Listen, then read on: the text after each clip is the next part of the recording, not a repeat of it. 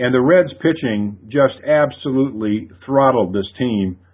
And the starting pitching was nothing short of spectacular. Mike Leake gave up one run on four hits. Johnny Cueto, two runs on four hits. Simon, one run on three hits. And then yesterday, Homer Bailey, no runs on three hits. That's your, that's your starting pitching. And they pitched a total of, uh, I think, 20, uh, 32 and a third innings. And gave up four runs and 14 hits. And this is a team that was in first place. So just when you get that kind of pitching, you don't need a lot of offense. And I, I'm not saying the Reds, you know, knocked the, the fences down, but you don't need to score a lot of runs. They, they scored 20 runs in a four game series, so they got five runs a game, but the Giants only got one run a game. In fact, uh, because they played extra innings, they had you know less than that. So the Reds just uh, played great baseball. They fielded well, uh, great pitching and timely hitting. And the, the unfortunate part is they got off to such a poor start that they're still six and a half games behind Milwaukee, but only five games back in the loss column. So a lot could happen between now and the All Star break because the Reds play Milwaukee a three game series at Great America Ballpark starting uh, uh, this this coming weekend. So uh, we could be here next week saying the Reds are in first place, or the Reds could be out, uh, you know, eight or nine games. So uh, important week coming up, but unfortunately, I'm afraid the Indians didn't share in the Reds' success. No, absolutely not. The Indians really have their problems. The pitching has hit the skids. The hitting has not been good. Although when you look at Saturday night's game, Mark, and you talked about Saturday night's game against the Giants before we went on the air for the Reds, boy, when you look at that Josh Tomlin outing against the Seattle Mariners on Saturday night, he one hit the Mariners, faced 28 batters, gave up a hit to begin the fifth inning, and then retired the next three and never gave up a walk or a hit after that. Just an outstanding performance by Josh Tomlin. And then the very next day, the Indians were one hit. Yesterday by King Felix. So I'll tell you what, they giveth and they taketh away, the baseball gods do, and they did both to the Indians this weekend. Yeah, and it's interesting that lineup uh, Seattle has. Uh, they've been playing good ball, and uh, they've they've improved quite a bit over the year. But you look at that pitching staff, and boy, uh, you hate to face them in a short series. That, that that's a team that could cause a lot of people trouble. I don't care who they are uh, with that pitching staff. And uh, I saw that Tomlin did pitch a one hitter, and I thought maybe that would ignite the Indians and maybe come back and win that series, but not to be. No, it definitely wasn't. Of course, you can join us here on tonight's show on our Ask Us segment, which will be coming up at the bottom of the hour. We'll be answering your questions. We do have some good ones here this evening, Mark, but other people can join in just by simply sending us an email to askus at ultimatesportstalk.com or dmitch at ultimatesportstalk.com. You can also send us a tweet at OHBB co-host. Mark, 43 and 38, the Reds record heading into tonight. I guess you might as well call this the pregame show. The Reds are in San Diego. The Indians are in Los Angeles. Both games are starting at around 10, 10.30 tonight. So you might as well call this the pregame show minus the manager's interviews, I guess, this evening. Well, we know more than them anyway, right? Right, Dave? well, uh, as as you said, this is my time to eat a little crow. The Reds are 43 and 38. This is the first time this year that they've been five games above the 500 mark. But at the beginning of this month, Mark and I gave you our magic numbers for the month of June. Mark said that the Reds had to win 18 games in the month of June in order to stay in this race. Well, this streak that the Reds have gone on, 6 and 1 on the week, they've won 8 of their last 10, they've won 5 straight. Well, they now have a magic number of 18. They have hit it, and that's going into tonight's game, Mark, so they could conceivably win 19 games in the month of June, and that's a heck of a month. That's a real good month, particularly coming off the, the months of May and April that they had, and a lot of people were uh, wringing their hands over this team. And of course, they got off to such a tough start because of so many injuries. But if the the story of this team is to be written as a success, uh, I, I would venture to say that a lot of people are going to look back at that game played a week ago Saturday, which Mike Leake pitched against Toronto, and that was the game after they had blown that eight to nothing lead the night before, and one of the most heart wrenching losses of the year uh, or any year for that matter, to be ahead eight to nothing and lose the game. But the Reds came back the next night. They won 11 to one. Mike Leake pitched, I think, eight innings of, of just terrific baseball, and the Reds have only lost one other game since then. Uh, they lost the second game of the Cubs series, and uh, th- that that game I think was hugely important uh, for the morale of the team. They came back out, jumped up eight to nothing again, and held on that time but uh, they've been on a roll ever since. And sometimes, you know, a tough loss can have the same impact as a tough or a well-earned victory, a come from behind victory, because players they get mad. Like, how in the heck did we let that happen? And they come out and it's a wake-up call. It brings everybody together. And I, I think uh, you know Leake has been just great the last two or three times out. And uh, this, despite the fact that uh, the Reds are still you know, bit by the injury bug. I mean, they Sean Marshall is out, and uh, Dave, I don't know if you've been watching closely, but Joey Votto, he's about one third of what he was, and it's nothing against him. I'm saying his, uh, you can tell the way he swings. Power comes from your your back leg. He's left-handed, and that left leg of his is not. He's not getting any push on it. He's not driving off that thing, and as a result, he hasn't hit one home run since he's been back. And it's sad to see, but he's a hurting guy. Well, you know, this happened two years ago. Same thing, Mark, where he came back late in September or beginning part of September after a knee surgery situation, and he couldn't generate much power either.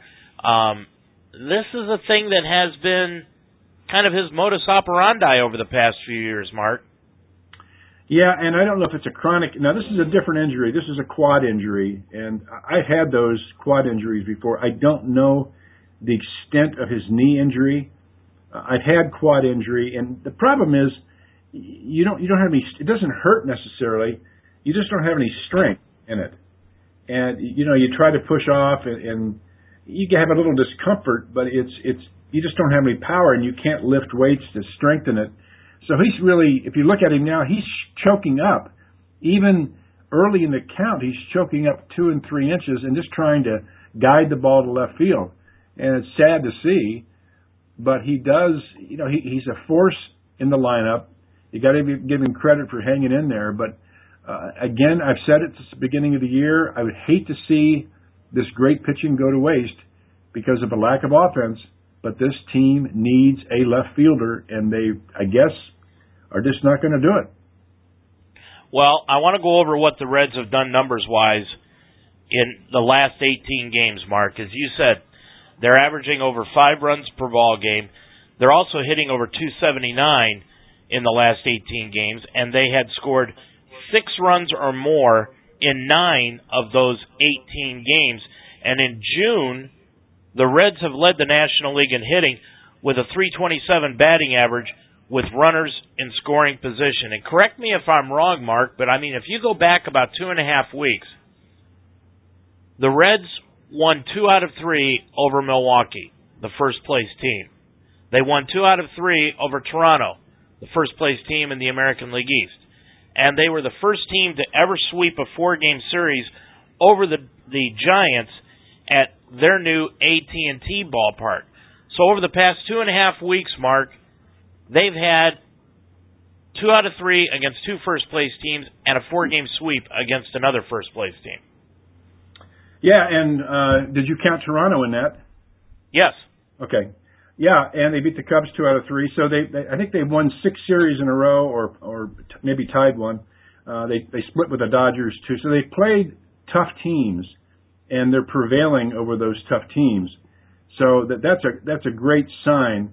But I'm afraid with Joey Votto not being able to produce like you expect him to produce, uh, and and Ryan Ludwick, I mean he he's not the answer in left, and thank God we're getting great production out of uh, Todd Frazier and Billy Hamilton.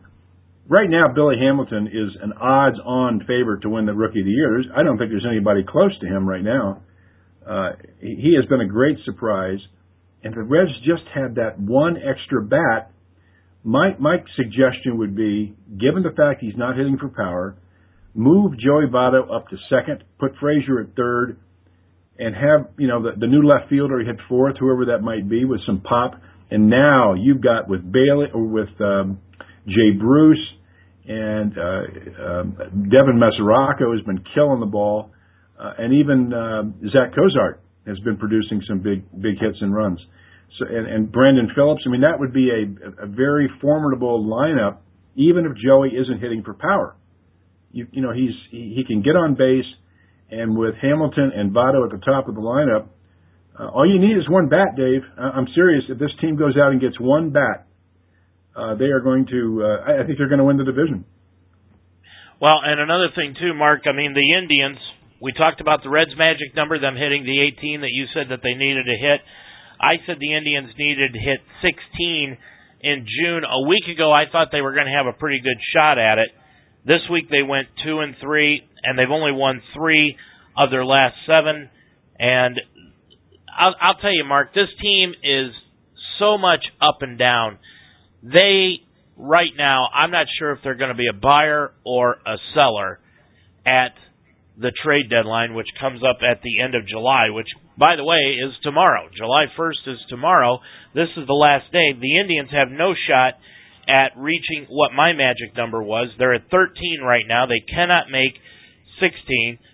The defense, somewhat Mark picked up this week. They only committed three errors in in the uh, five games that they played. Now, I guess for the Indians, that's a great accomplishment because they've been averaging one error a game throughout the entire season. And right now, tonight is the mid-season point. They've got 81 games played, and they've committed 70 errors so far. You just can't win ball games that way. Yeah, and it's interesting on that Giant series, the Reds. I think they committed two errors, but uh, they play great defense. They just they just don't give uh, they don't give a chance for the other team to to to get anything going. The pitchers weren't walking anybody. There was no errors. Uh, the Giants made some stupid base running plays, uh, which certainly helped. But right now, the Reds, I think, are playing as solid a ball as anybody in baseball. And you know, getting back to this issue of the starting pitching, uh, I don't know if you saw in Sports Illustrated, but they rated that the Reds double A team uh, in Pensacola had the best starting five rotation in minor league baseball. And mm. it gives you some indication of the depth that this team has. And, you know, they, they sent down, um, the left-hander, uh, name escapes me. Cingrani. Sent, they sent down Cingrani. Uh, but they still have these five kids in Double A ball that I think are ready, including Stephenson, who's ready to come up. And of course, the big news was the Reds signed Raisel Iglesias uh, to a seven-year contract. And Any relation to Julio? I don't know, but uh, he's probably making more money than him now. Uh, but 27 million bucks for a, a kid who's what 23 years old, 24 years old. But they believe that this this kid could be a starter.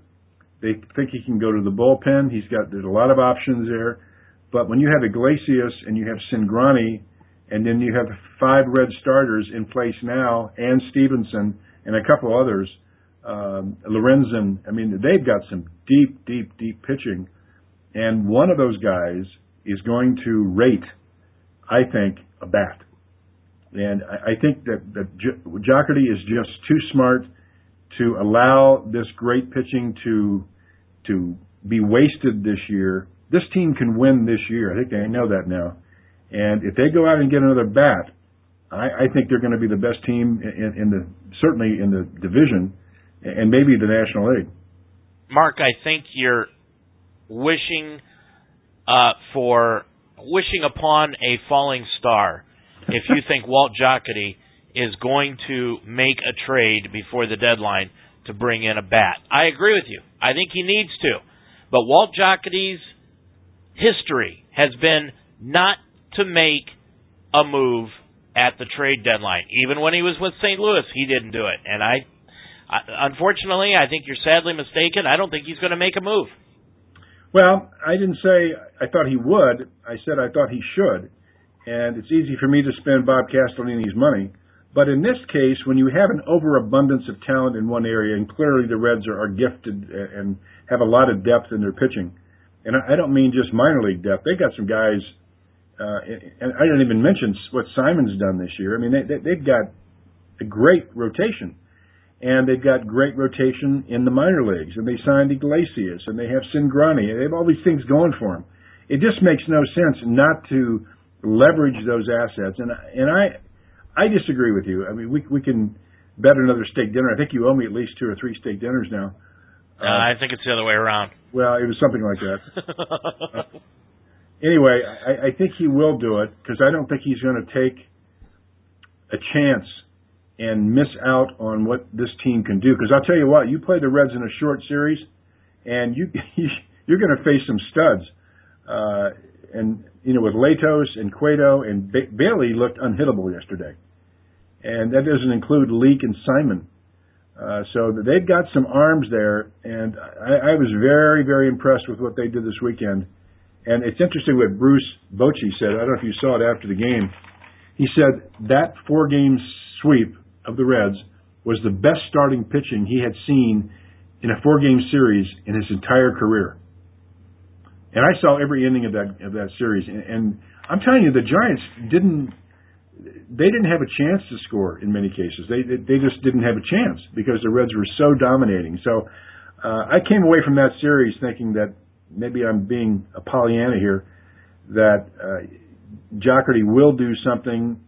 It's clear that Castellini is willing to spend the money. He's too smart a guy not to take advantage of this. So we'll see. I, my my my prediction is he will do it, and my prediction is that they get the kind of bat that can protect Votto that uh, they have a chance to win this division. Well, I, I certainly hope you're right. I think the Indians need to make a deal. I mean, if you look at the Indians' record right now, they're 39 and 42. Honestly, Mark, I don't know where some people come up with their math. People are complaining about Nick Swisher and the $15 million that he's making a year. He signed a four year deal at $50 million. Now, to me, that's twelve twelve million dollars a year. But all I hear out of the Cleveland media is that he's making fifteen million dollars a year. But nonetheless, he's not hitting the way he should. He's batting 193 right now, five homers, 25 RBIs, and there's a big hole in the Indians lineup. So what do the Indians do? Especially when they're on the West Coast, Mark. They can't play this guy at first base because they don't have the DH. They need to keep right now Carlos Santana's bat in the lineup. They need to keep Lonnie Chisenhall's bat in the lineup at third base. Um, we've got a question coming up on our Ask Us segment that I really want to delve into about what the Indians can do as far as as a trade is concerned, and I I want to bring that up in our Ask Us segment because I've got some ideas on what they can do about that. But this team simply does not have enough. They win two, lose two. Win a game, lose two. Win a couple, lose another one. It's like a roller coaster ride with this team, and now they've got three games out in Los Angeles, and they've got to win two out of three against the Dodgers, which I don't think they can do. The Dodgers have been playing some good baseball as of late, and the Dodgers can thank the Reds for reeling the Giants back in, and now they're tied with the the Giants for first place in that Western Division. I think that's going to be a dogfight throughout the rest of the summer, also, Mark.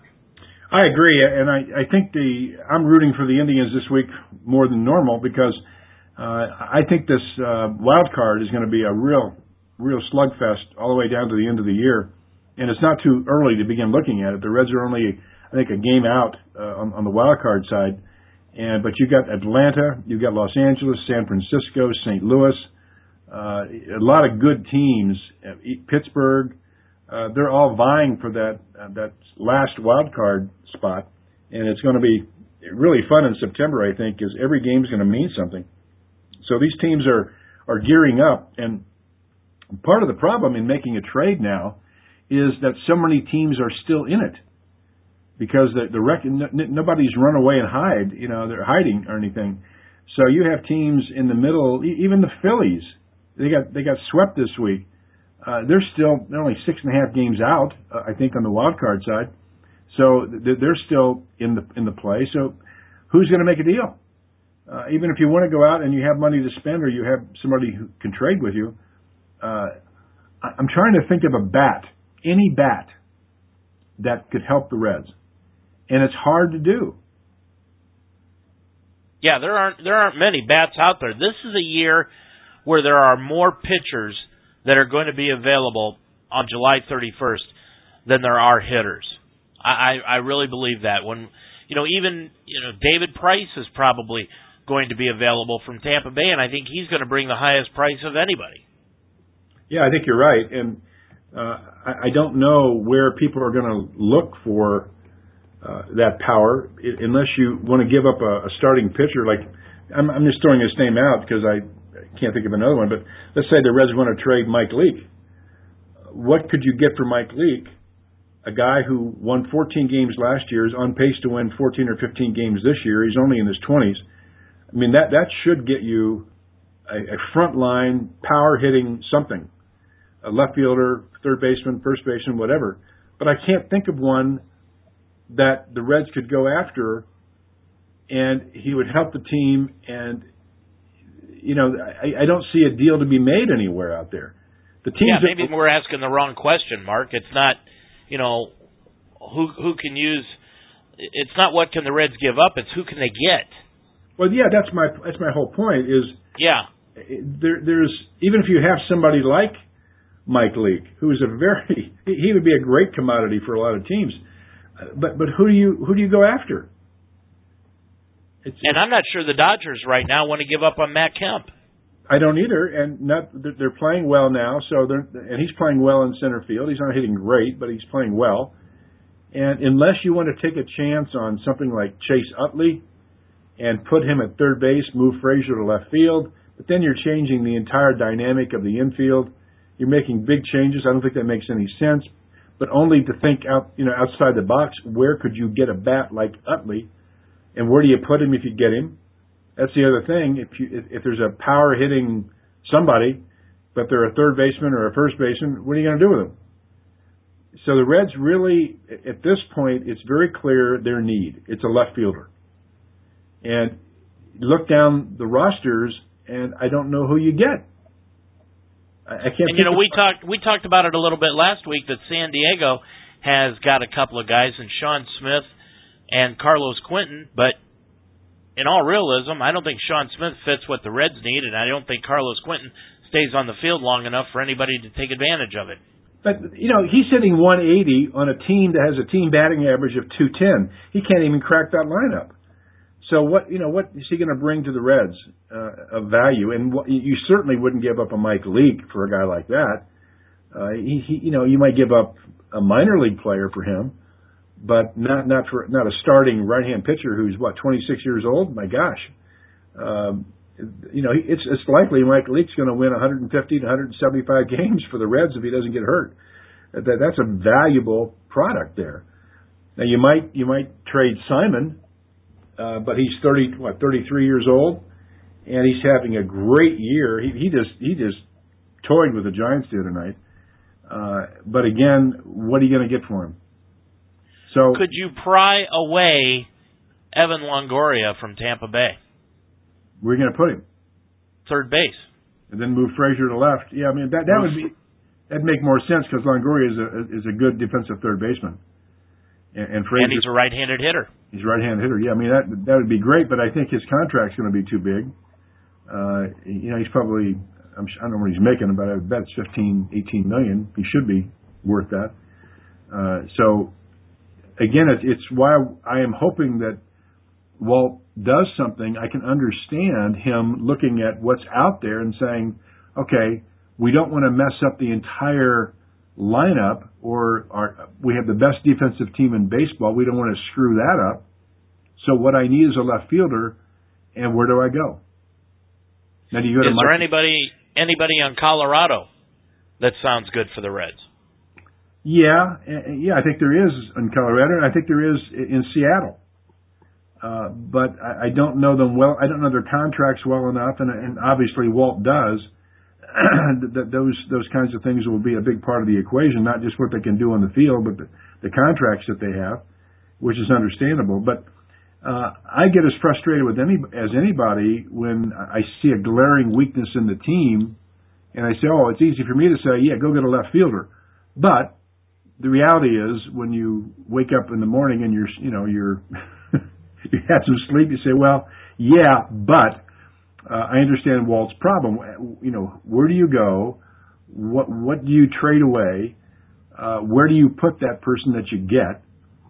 But I think the Reds they have the ability to go after a really really top minor league outfielder that they could put in left field and uh, that's where they may have an advantage over other teams. They could go get somebody's number one power hitting left fielder that I don't know about, or maybe you don't know about.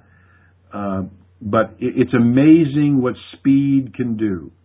And if the Reds want to team up another speedster with uh, with Billy Hamilton and give up a starting pitcher, and and by the way, Dave, I mean it's not as if the Reds have a choice they have to give up one of those starting pitchers. You cannot keep that starting rotation intact. You're, you're not going to have enough money in the bank. And that doesn't include Cingrani and, and Iglesias and all these other guys that they have coming up. You just cannot keep Simon, Latos, Cueto, Leake, and who my uh, who's the oh and Cueto. You, you, you know those guys. they're going to be making too much money.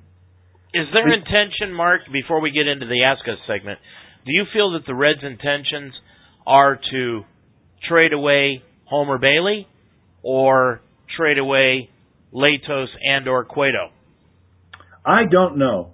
I don't know. And uh, Simon's having a great year, but you know, can you depend on him beyond this year? I don't know. This is the first year he's had the kind of start he's had.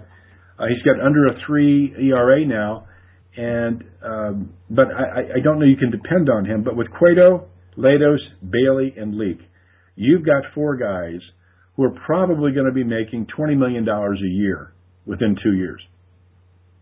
That's eighty million dollars for your pitching staff. That does not include Chapman, and and that doesn't include um, who's the who's the Votto, big, Bruce. That's right. Phillips all these guys. I mean, their their payroll and Jonathan Broxton. I mean, he's making seven million dollars a year. He's having a fant- He's having a better year than Chapman. So how can you not make a deal? You you have to make a deal at some point. It's just a matter of when do you do it. I I totally agree. I just don't think Walt Jocketty will do anything. And if he does do something, Mark, it's going to be so minuscule, it will have absolutely no effect on the outcome of the Red season. Hey, it's time for our Ask Us segment right now where you send in your questions to us and we talk about anything in Major League Baseball, but more importantly, the Reds and the Indians. So let's move into our Ask Us segment, Mark. And our first question tonight has to deal with the trades that we were just talking about.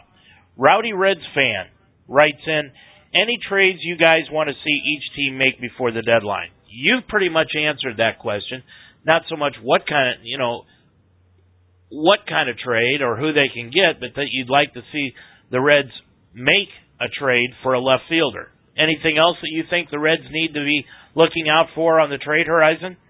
Well, I think you could use a left-handed pitcher uh, out of the bullpen uh, since Sean Marshall's done for the year and all you have is Manny Parra down there in, in middle of relief along with Chapman. So yeah, I think a left-handed uh, bullpen specialist would be good. They they did sign somebody, uh, an Australian kid, a left-hander, uh, and his name escapes me, but they signed him Saturday. Uh, I don't think he's going to be the answer long term, but we'll, we'll see.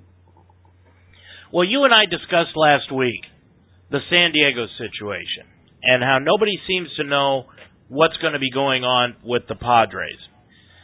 But I'll tell you what, there's a guy on that team that I would love to have, and that's Chase Headley.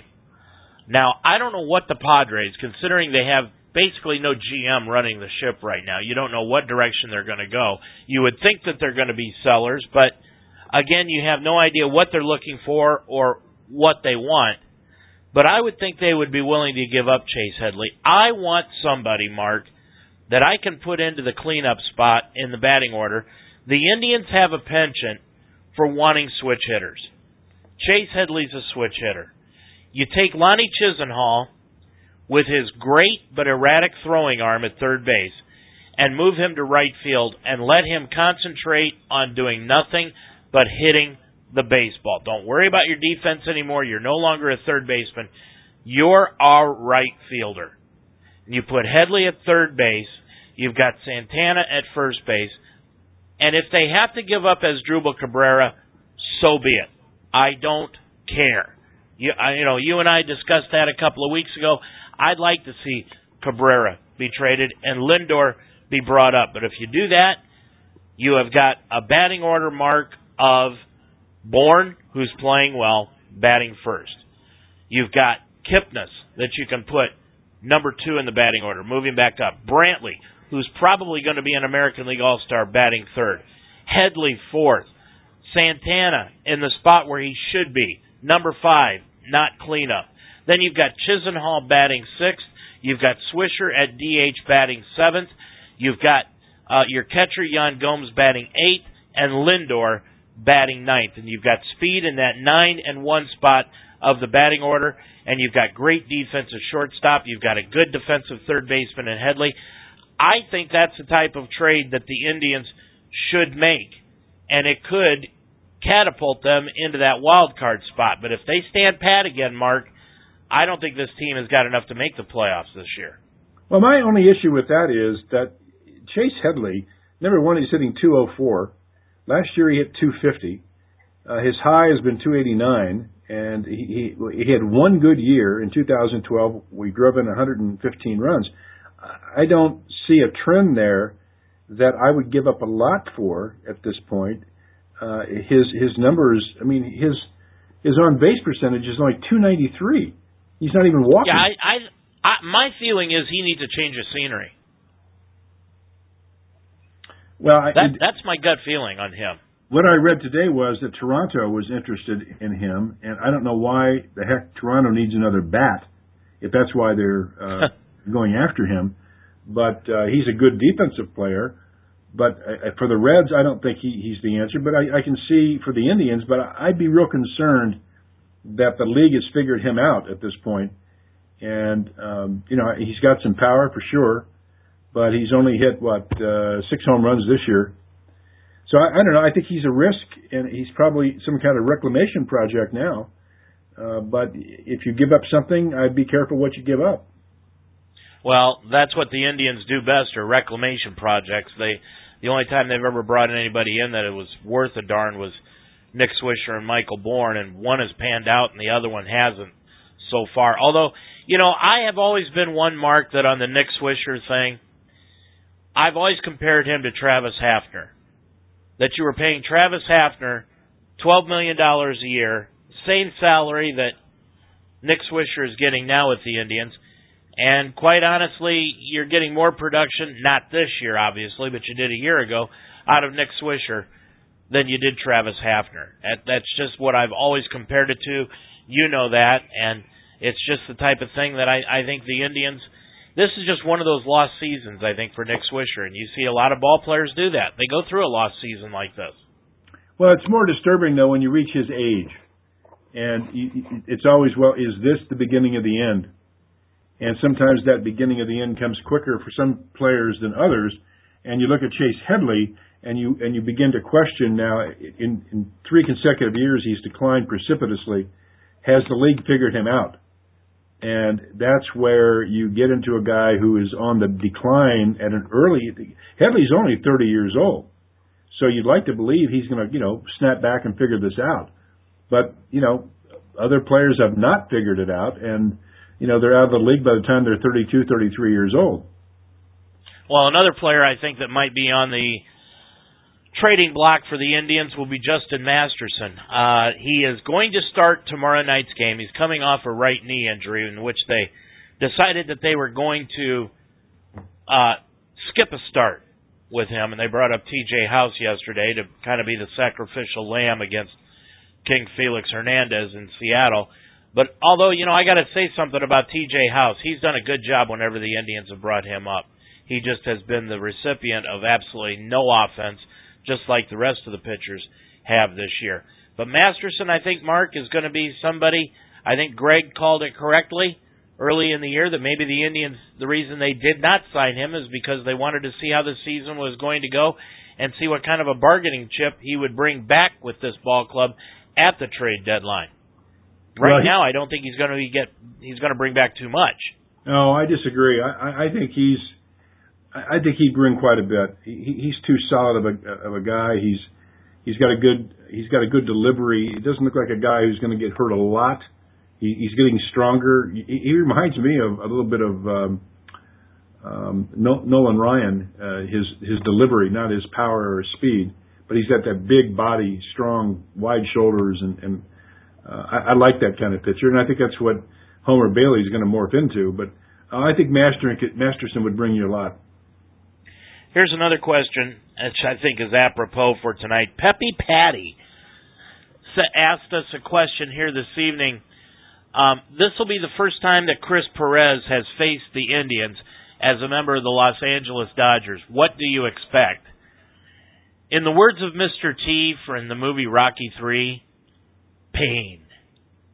I think Chris Perez, if he comes into the ball game, I don't think he did himself any favors with his teammates. And if the Indians need any sort of an incentive to get their offense going when Chris Perez comes in in one of these three games, and he will, uh, I would would not be surprised to see Chris Perez get banged around. I, I've watched him pitch a couple of times this year, Mark. Uh, he seems to have lost about three or four miles per hour off of his fastball. Well, he's uh, he's one of those guys who declined very quickly, and um, if you if you look back at what he did over the last two or three years, it, it, he's had a diminishing impact. And the guy, I don't, you've seen him a lot more than I have. Uh, he just looks like he's out of shape.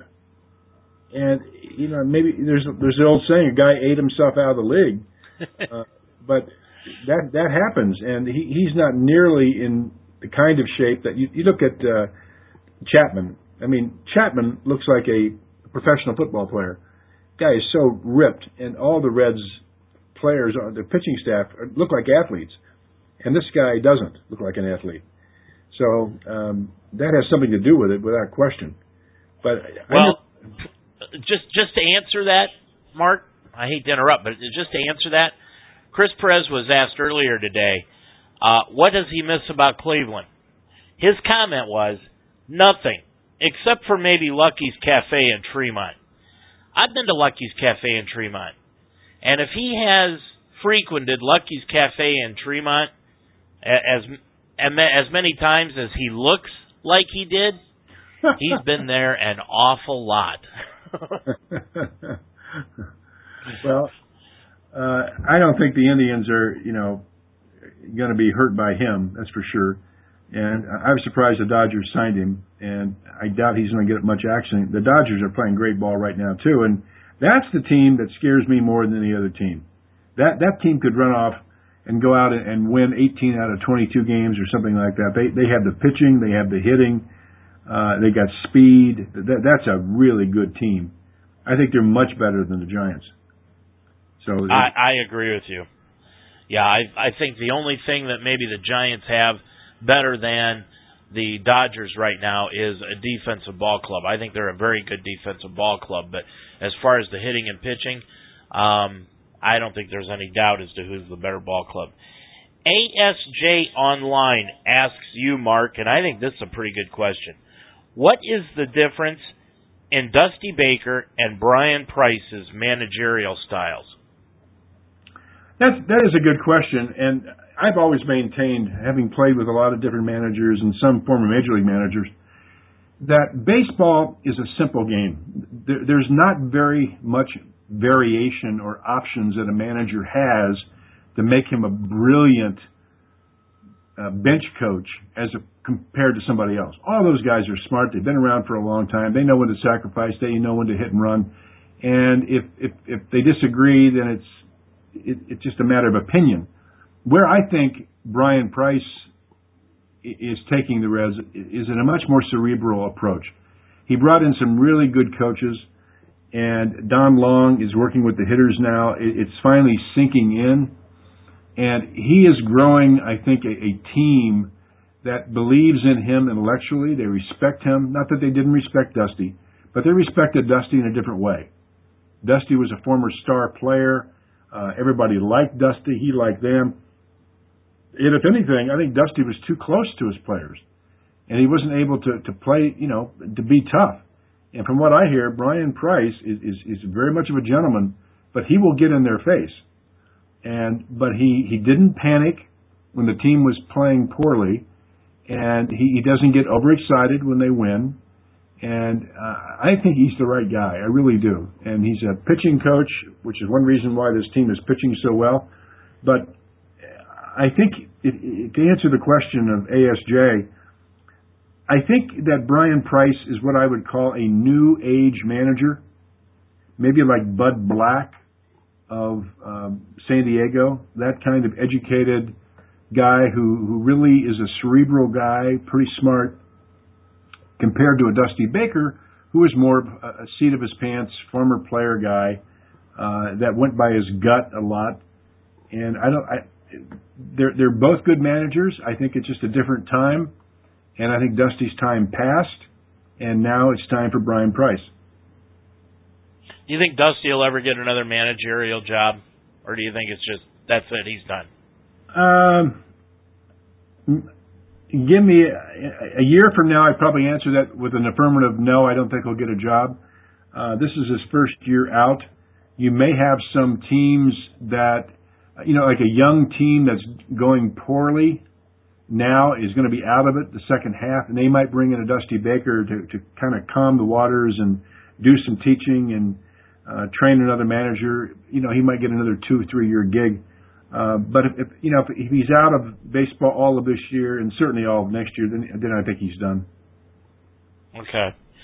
Final question tonight. Wimpy Wally asks me, will Michael Brantley and Yan Gomes make the All Star team. Well, I know Terry Francona is really pushing for Yan Gomes to make the All Star team, and and I started looking at Gomes' stats, and I found that they were fairly interesting. Right now, he's batting 267 with nine homers, 19 extra base hits, 28 RBIs, and a 732 OPS through 69 games. That doesn't sound very good, but among American League catchers with at least 200 at bats, Gomes ranks second in homers, third in slugging percentage and OPS, and fourth in batting average. Matt Wieters right now, Mark, is the leader in the American League voting for the All-Star catcher. But he's out. He's gone for the year. Uh, he's undergone rotator cuff surgery, and there's a big question mark as to whether Wieters will really ever catch again. He may be a permanent DH.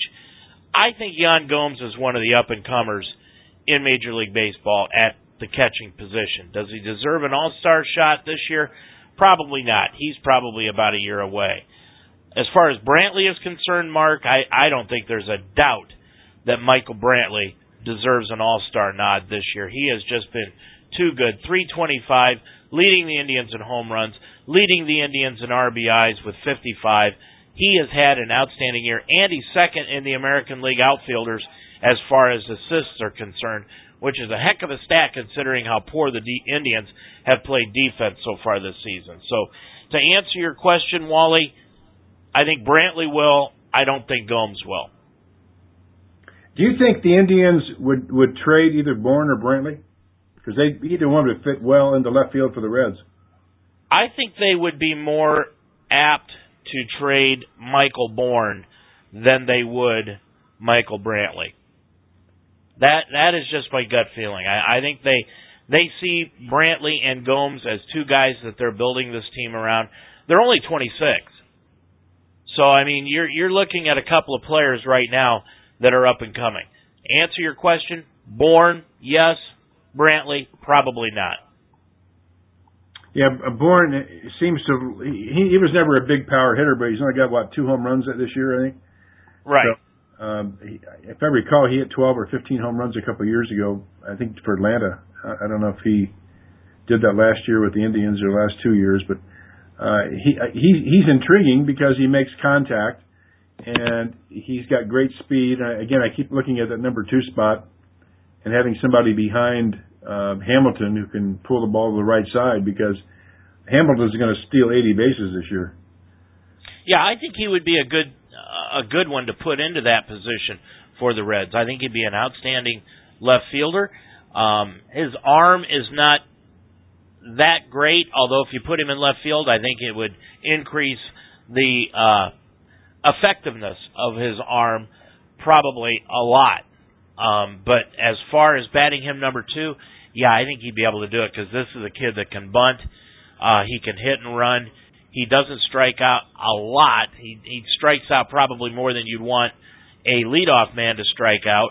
But at a number two spot in the batting order, I don't think he strikes out that much. So, uh, yeah, I would say that the Indians would probably be more apt to trade Michael Brantley, especially if they can get somebody back that they feel can play the center field position. Well, you can't have Hamilton. Well, that's true. Hey, that's going to do it for our Ask Us segment. Don't forget you can join us next week on Ask Us just simply by emailing us your questions at askus or dmitch at ultimatesportstalk.com. Mark, I want to get into this. We've got about 10 minutes to go on tonight's show, and I, I really want to get into this. We've discussed this a little bit, but a Native American group called People Not Mascots is planning to file a federal lawsuit late in July against the Cleveland Indians for nine billion dollars in damages. 9 billion with a B. now, according to this, Robert Roche, the group's leader, told CBS News Cleveland affiliate, "We're basing it on 100 years of disparity, racism, exploitation, and profiteering." Roche said that the lawsuit that his group is filing will target the team's name, logo, and mascot. And he adds this It's been offensive since day one, says Roche. We are not mascots. My children are not mascots. We are people. Hmm. Okay. Before I get your opinion, I've got to say this. Where does this stop, Mark? I mean, seriously. I'm only going to bring up baseball teams. If you take Mr. Roche's comments right here and take them as having a valid undertone to them, all right, a valid argument, then who's to say that a set of twins couldn't call up the Minnesota Twins and file a $9 billion lawsuit against them saying, I don't like my twin. I don't like being associated with twins. I don't want my name being affiliated with a Major League Baseball team. We are not twins. My children are not twins. We are people. Secondly, what about the Texas Rangers? Let's say somebody is upset because uh, Chuck Norris didn't portray the Texas Rangers, Walker Texas Rangers, uh, the way that they wanted them to. They could file a lawsuit against the Texas Rangers. How about the San Diego Padres? A bunch of Padres could now come out and throw a lawsuit against the San Diego Padres saying that since the Padres baseball team is selling beer, that's against their religious beliefs, and they don't want to be affiliated with something like that. That's obscene to them. Or even better yet, let me throw this one out to you. The Cincinnati Reds. Somebody could come out, Mark. I'm not trying to get political here, but the Tea Party could come out and say that the name Reds is communist and it upsets them. And they want to sue the Reds to end their. Where does this stop, Mark? Well, first of all, in 1955, that happened. Believe it or not that the, remember the Red Scare in Congress in the late 40s, early 50s with with McCarthy. Yes. They actually went after the Reds, saying that they were a subversive influence because they were the Reds, and they started oh off. My. I, this is true. Uh, they started off being the Red Legs back in the the early days, and then they shortened it to the Cincinnati Reds, and so they they wanted to go back to the Red Legs. So the Reds did go back officially to the Cincinnati Red Legs and that was in the in the late I think the mid to late 50s, but nobody paid attention. so they just became the Reds. But I thought you were going to say, by the way, with the Dodgers, that anybody named Artful would would sue the Dodgers. but no. Yeah, it, it could go that it could go that way, Mark. well, it, it is it is at a point where why all of a sudden are these groups taking offense? The Washington Redskins have been around since what 1928. Uh, I don't understand it. Is it the proliferation of attorneys that have brought this to everybody's attention, or is there an, Afri- an American Indian sitting in Arizona somewhere saying, "Wow, I feel so offended. I, I really feel offended what the Washington Redskins are doing." And by the way, somebody took my idea. I saw it on TV that the the key to this thing is just changing the the, the photo of the mascot to a potato, uh, you know, and maybe the Washington Redskins, a Redskin potato. That gets care of everything. And and somebody said that they actually were going to consider doing that, just to, you know, avoid the lawsuit and do it for for six months and sell a lot of um, memorabilia and all that stuff. But that would certainly do it. Well, yeah, it, it, it would definitely. But I mean, this guy saying that it's been offensive since day one. How old is this guy? Because the Indians have been the Indians since 1920. So I mean, is he, was he born in 1920? How does he know it was offensive on day one? That's the first question that, that I've got for him. Secondly, I know he's not a mascot. There's one mascot. That's Chief Wahoo. That's the Indians' mascot. Actually, if you want to even get further technical, the Indians' mascot is Slider. That that crazy thing that the guy runs around in uh, that I think is cute. Kids love him. You know, my children are not mascots. No, of course your children are not mascots. But you know, Mark, I don't think I've ever brought this up. I spent three years out in Gillette, Wyoming, and there were a lot of Indian reservations around Gillette, Wyoming. And to be honest with you, do you know what those kids you know what the high priority was for those kids on Indian reservations? Chief Wahoo logo caps. They love them. Well, this is clearly, I mean, most of this stuff, you, know, you can make some argument that there's some kind of offense taken. But again, in this era of political correctness where everything is an issue, this stuff never came up 10 years ago, hadn't come up for 100 years. And now all of a sudden, because it, this this minuscule minority makes an issue of it, and nobody's trying to be offensive or insensitive. That's not the point.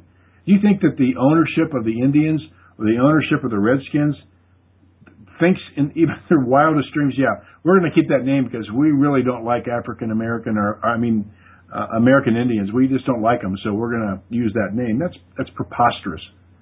So I, I think what should happen is that these teams be grandfathered to keep the t- to keep the the name that they have, and if other teams in the future come up with something that could be viewed insensitive, that they be turned down for that name. But you know, it's it's just it's so litigious out there that, that people sue people for anything and everything, and that's the unfortunate part of it. Well, and I agree.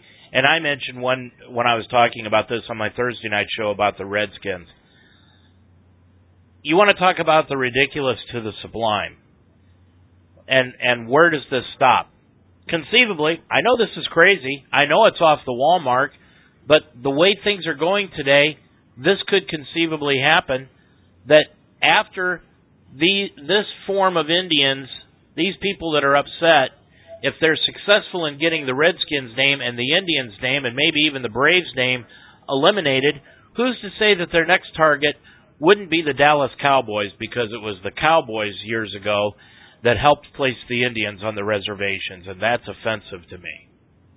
Yeah, I can't argue with it. I mean, it, it's it's that preposterous. It could it could go anyway, but at some point,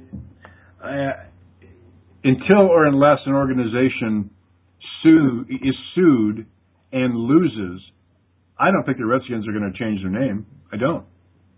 I don't care. I, I agree.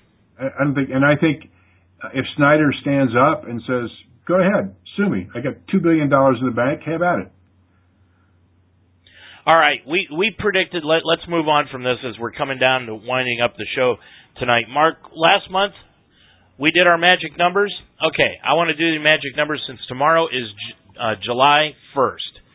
And, you know, technically today is the, you know, the 4th of July is always the midway point of the season. Actually, technically today is the midpoint of the season for, for both ball clubs. So, Mark, I'm going to ask you.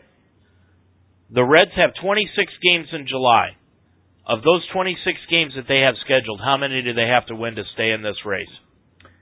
Uh, because it's uh, fewer games than they had in June uh, because of the All Star break. I'm going to say 17. All right, so you're picking that they will. They needed 18 in June, so you're saying 17 in the month of July. The Indians have 25 games in July.